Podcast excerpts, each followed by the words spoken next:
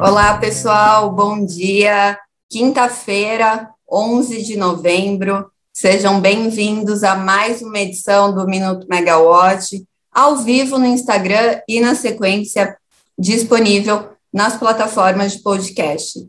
Eu sou a Natália Bezutti, jornalista da Megawatt, e hoje vamos, vamos falar um pouquinho né, dessa reta final da COP26, o que está sendo firmado, né, o que foi tratado ontem e a preocupação do avanço dos acordos para os países. Vamos falar também dos resultados das empresas. Muitas empresas divulgaram resultado ontem do setor de energia e também do, de petróleo.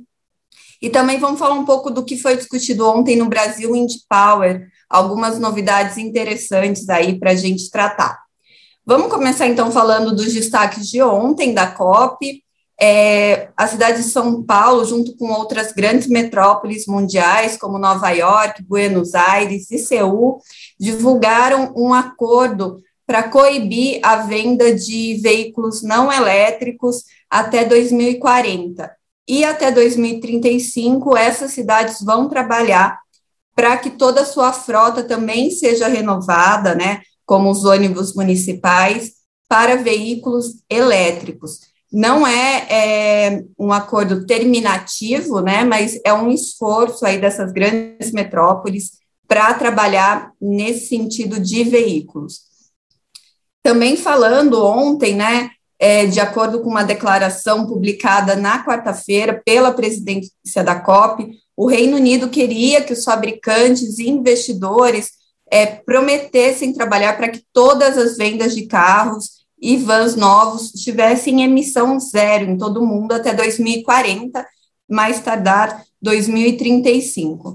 No entanto, essa proposta, né, que também aí vendo os veículos, tanto para uso pessoal quanto para frota, é, não foi assinado pelas grandes montadoras como Toyota, Volkswagen, BMW e Nissan, e também não foram assinados pelos países né, mais importantes aí para a COP, Alemanha, China, Japão, Coreia do Sul e Estados Unidos. Eles ficaram de fora. Mas a Seul, né, é, apesar da Coreia do Sul ter ficado de fora, Seul se comprometeu a trabalhar nesse sentido.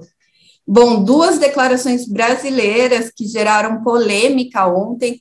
Uma delas, a do presidente do BNDES, Gustavo Montesano, que disse em entrevista à BBC News que a miséria em regiões do Brasil dificulta o subsídio para financiamento, é, interromper o subsídio ao financiamento de combustíveis fósseis. Por isso, a transição de regiões, né, de áreas que exploram carvão mineral, seria mais difícil. A segunda declaração polêmica por parte do Brasil foi a do ministro de Meio Ambiente, Joaquim Leite, que disse reconhecer que onde existe muita floresta, existe muita pobreza. A declaração causou controvérsia aí entre os ambientalistas que apresentaram estudos que mostram justamente o oposto em outros países já desenvolvidos, né, economias emergentes.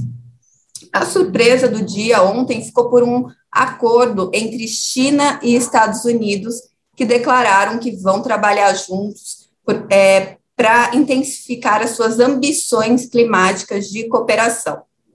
Já o ministro Boris Johnson, primeiro-ministro do Reino Unido, ele voltou para Glasgow depois de ter passado uma semana aí no Reino Unido e reconheceu que as negociações sobre o clima estão ficando cada vez mais difíceis nessa reta final da COP e pouca coisa tem sido é, realmente estabelecida, né? Acordos com metas tangíveis para serem aplicados nos próximos anos. Bom, grande parte do empecilho, segundo o próprio Reino Unido, né, é, segundo o primeiro-ministro, é, são de questões é, de alguns países que não estão é, se comprometendo com os acordos, como a Arábia Saudita, né, os países da Arábia Saudita, eles já estão em um discurso de que é, não tem como parar o investimento em combustíveis fósseis e que ele vê muito, é, que eles estão vendo muito preconceito no que está sendo dito durante a COP 26. Hoje em Glasgow vamos falar do stand brasileiro. Na programação tem discussões sobre o Fundo Clima, investimento e desenvolvimento de políticas de ESG e a continuação de ontem também do stand de crescimento verde e sustentável. Chegando nos resultados das empresas, ontem a fabricante Aeres Energy, né, ela divulgou seus resultados para o mercado e também ela fez uma teleconferência com acionistas e investidores para tratar, né, para discutir aí os seus resultados operacionais. O presidente Bruno Vilela falou que a empresa está próxima de fechar os primeiros contratos no segmento de geração offshore, já no próximo ano. No exterior, a companhia tem trabalhado com negociações avançadas com parceiros e enxerga uma aceleração de regulamentação do segmento de eólica offshore no Brasil no curto prazo. Vale lembrar que o próprio ministro de Minas e Energia disse aqui na Megawatt e também é, lá na COP26 que, que eles estão trabalhando para publicar um decreto até dezembro que regulamente é, o, o segmento e dê segurança jurídica para os investidores começarem os projetos no Brasil. Falando dos resultados que saíram ontem à noite, as petroleiras Enalta e Petro Recôncavo reportaram aumento líquido. A Enalta teve lucro líquido de 133,9 milhões no terceiro trimestre, um montante que representa um crescimento na comparação com o terceiro trimestre de 2020 de 351%. Segundo a, companhia, o resultado refletiu a, a receita recorde do trimestre, favorecida pela alta do petróleo no mercado internacional. Sobre, sob a mesma alegação, a Petro Recôncavo atingiu no terceiro trimestre um lucro líquido de 22,9 milhões, mas que representa uma alta de 261% na comparação com o mesmo período do ano anterior. Tudo isso motivado pela alta do petróleo no mercado internacional. Por outro lado, a 3R Petróleo também divulgou resultado ontem e para ela o prejuízo foi de 14,1 milhões. Ela que veio de um bom resultado no segundo trimestre de 2021, com é, lucro, né? Ela reverteu um prejuízo do primeiro trimestre no segundo, registrou lucro de 54,3 milhões, mas agora voltou a reportar prejuízo. Segundo a 3R, o motivo do resultado negativo foi por conta de instrumentos de derivativos que ela operou hedge de Brent e em um cenário de Brent mais alto que o preço médio do derivativo contratado. Então, operações aí no mercado financeiro, no mercado de derivativo, puxaram o resultado negativo da 3R. Falando das elétricas, a EMAI teve lucro líquido de 32,1 milhões no terceiro trimestre, que representa uma queda de 21% na comparação com o mesmo período do ano anterior. Segundo a empresa, essa queda né, no resultado, apesar do lucro líquido, é, se deu por conta de variações, monetar, variações monetárias maiores registradas no período, principalmente por conta do contrato de arrendamento da termoelétrica Piratininga para a Petrobras. A Copel também apresentou aumento do lucro líquido e um aumento expressivo aí da ordem das petroleiras, de 320% na comparação com o mesmo período de 2020. Já a Equatorial registrou lucro líquido consolidado de 1,4 bilhão, é, um aumento de 93% em relação ao mesmo período de 2020. É, falando agora né, da, ainda da Equatorial, a empresa ela tem cinco distribuidoras, Pará, Maranhão, Piauí, Alagoas e a C3E, recém-adquirida pela empresa em leilão de privatização, e a C3E foi a única a reportar prejuízo na parte de distribuição. Já a Taesa, entrando em transmissão de energia, apurou lucro líquido regulatório, vamos lembrar que as distribuidoras têm essa diferença, né? Lucro regulatório e lucro, lucro consolidado de IRFS, que o segundo se atribui com questões de fluxo de caixa e costumam ter um valor maior aí apurado. E a Taesa apurou lucro líquido regulatório de 192,1 milhões, é, um crescimento de 16% em relação ao mesmo período do ano anterior. Hoje a gente tem bastante teleconferência para acompanhar por aqui. 3R, Equatorial e Copel divulgam, é, fazem aí o, o call com os, os, investidores às 14 horas e a Taesa agora pela manhã, às 11.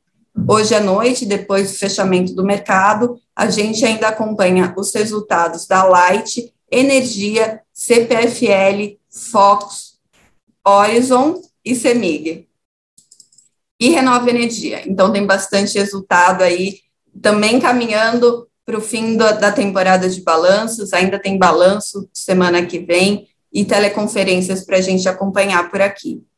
É, vamos falar de dois destaques de ontem da, do Brasil Wind Power.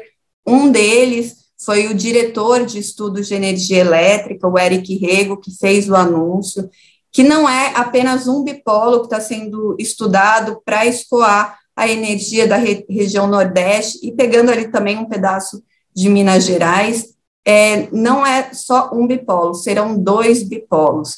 Segundo o, o diretor, é, a, a EPE está trabalhando com um planejamento que até 2024 tem 30 gigawatts para entrar de eólica e solar nesse trecho aí. Então, vai ser necessário aumentar o, a capacidade de escoamento. Além disso, a, a EPE prevê no planejamento 10 gigawatts de projetos já, já vendidos e outros 10 gigawatts também de projetos é, de outras fontes para essa região, sem contar que eles estão trabalhando nesse planejamento de transmissão para tirar o constraint off de algumas eólicas. Vamos ver o que, que vem por aí. A previsão é entregar um, uma parte do estudo agora em dezembro, mas aí vai ser uma linha de corrente alternada, pegando Bahia e Sergipe, e para o ano que vem, até março, é, o estudo com esses dois bipolos, para que tudo isso seja é, licenciado e possa entrar em operação até 2028. Também foi destaque ontem, foi uma discussão muito legal que reuniu o André Clark da Siemens, Elbia Ganum, o Luiz Barroso da PSR, falando sobre a sobreoferta já que o Brasil tem de, de energia para um crescimento do PIB que não está atendendo tudo isso que está para entrar na expansão da geração. O André Clark levantou um ponto muito interessante e que foi de comum acordo ali na discussão, que o hidrogênio pode furar o teto da demanda da oferta do Brasil. Então, a gente, que a gente poderia aqui no país se tornar exportador né, do hidrogênio e de subprodutos, amônia verde, combustível, é, e, e é, além disso, arma, fazer o armazenamento. Esse foi um consenso muito legal dos participantes do painel, porque eles realmente veem uma sobreoferta de energia para uma demanda do PIB, né, uma economia que tem crescido é, abaixo de 1% ou até 1% nos últimos 10 anos. Outra, outra questão que o André Clark da Siemens falou é que existe uma tensão muito grande entre os fabricantes da cadeia eólica é, por conta de incertezas. Tudo ficou muito incerto desde a pandemia, estão faltando componentes e não se sabe como vão ser as entregas já em 2024. Então, o André Clark levantou esse ponto, essa preocupação, apesar da EPE ter, ter se, estar se esforçando para receber todos esses projetos, a cadeia do setor eólico ainda não sabe como atender nesse mundo pós-pandemia, que muitos equipamentos pararam de ser é, fabricados, muitas peças pararam de ser produzidas. Vamos falar da agenda de hoje, que além dos balanços e das teleconferências, também tem o segundo dia de Brasil Wind Power, voltado para ESG no setor elétrico, é, o papel do mercado financeiro no, no, é, no segmento eólico, e também o terceiro dia do Rio Pipeline. Hoje também o ministro de Minas e Energia tem uma, um encontro agora às nove com o ministro Augusto Aras, da PGR, para discutir a escassez hídrica e os, a, a escassez hídrica e os efeitos no setor elétrico. A gente não teve mais detalhes, é, segundo a assessoria de imprensa do, do, Ministério, não vai ser divulgada uma nota, nenhum posicionamento depois disso, mas a gente vai apurar aqui na Megawatt. O ministro de Minas e Energia também tem um encontro com o ministro do TCU, Haroldo Cedraz. Essa, essa semana, o TCU divulgou um relatório que mostra uma melhoria é, da gestão de eficiência da Eletrobras mas destacou que o atendimento da Eletronorte, lá em 2020, é, para o apagão no Amapá, não foi feito nas melhores práticas, não houve um contrato que estabelecesse aí quais eram as responsabilidades da Eletronorte para a situação, nem o que o Ministério esperava da Eletronorte. Então, o, o TCU identificou que não estava adequado à lei das estatais é, a gente também ainda não teve um retorno sobre o que vai se tratar esse encontro dos ministros aí de Minas e Energia e do TCU. Bom, pessoal, a gente fica por aqui hoje. Amanhã eu estou de volta. Obrigada e até mais.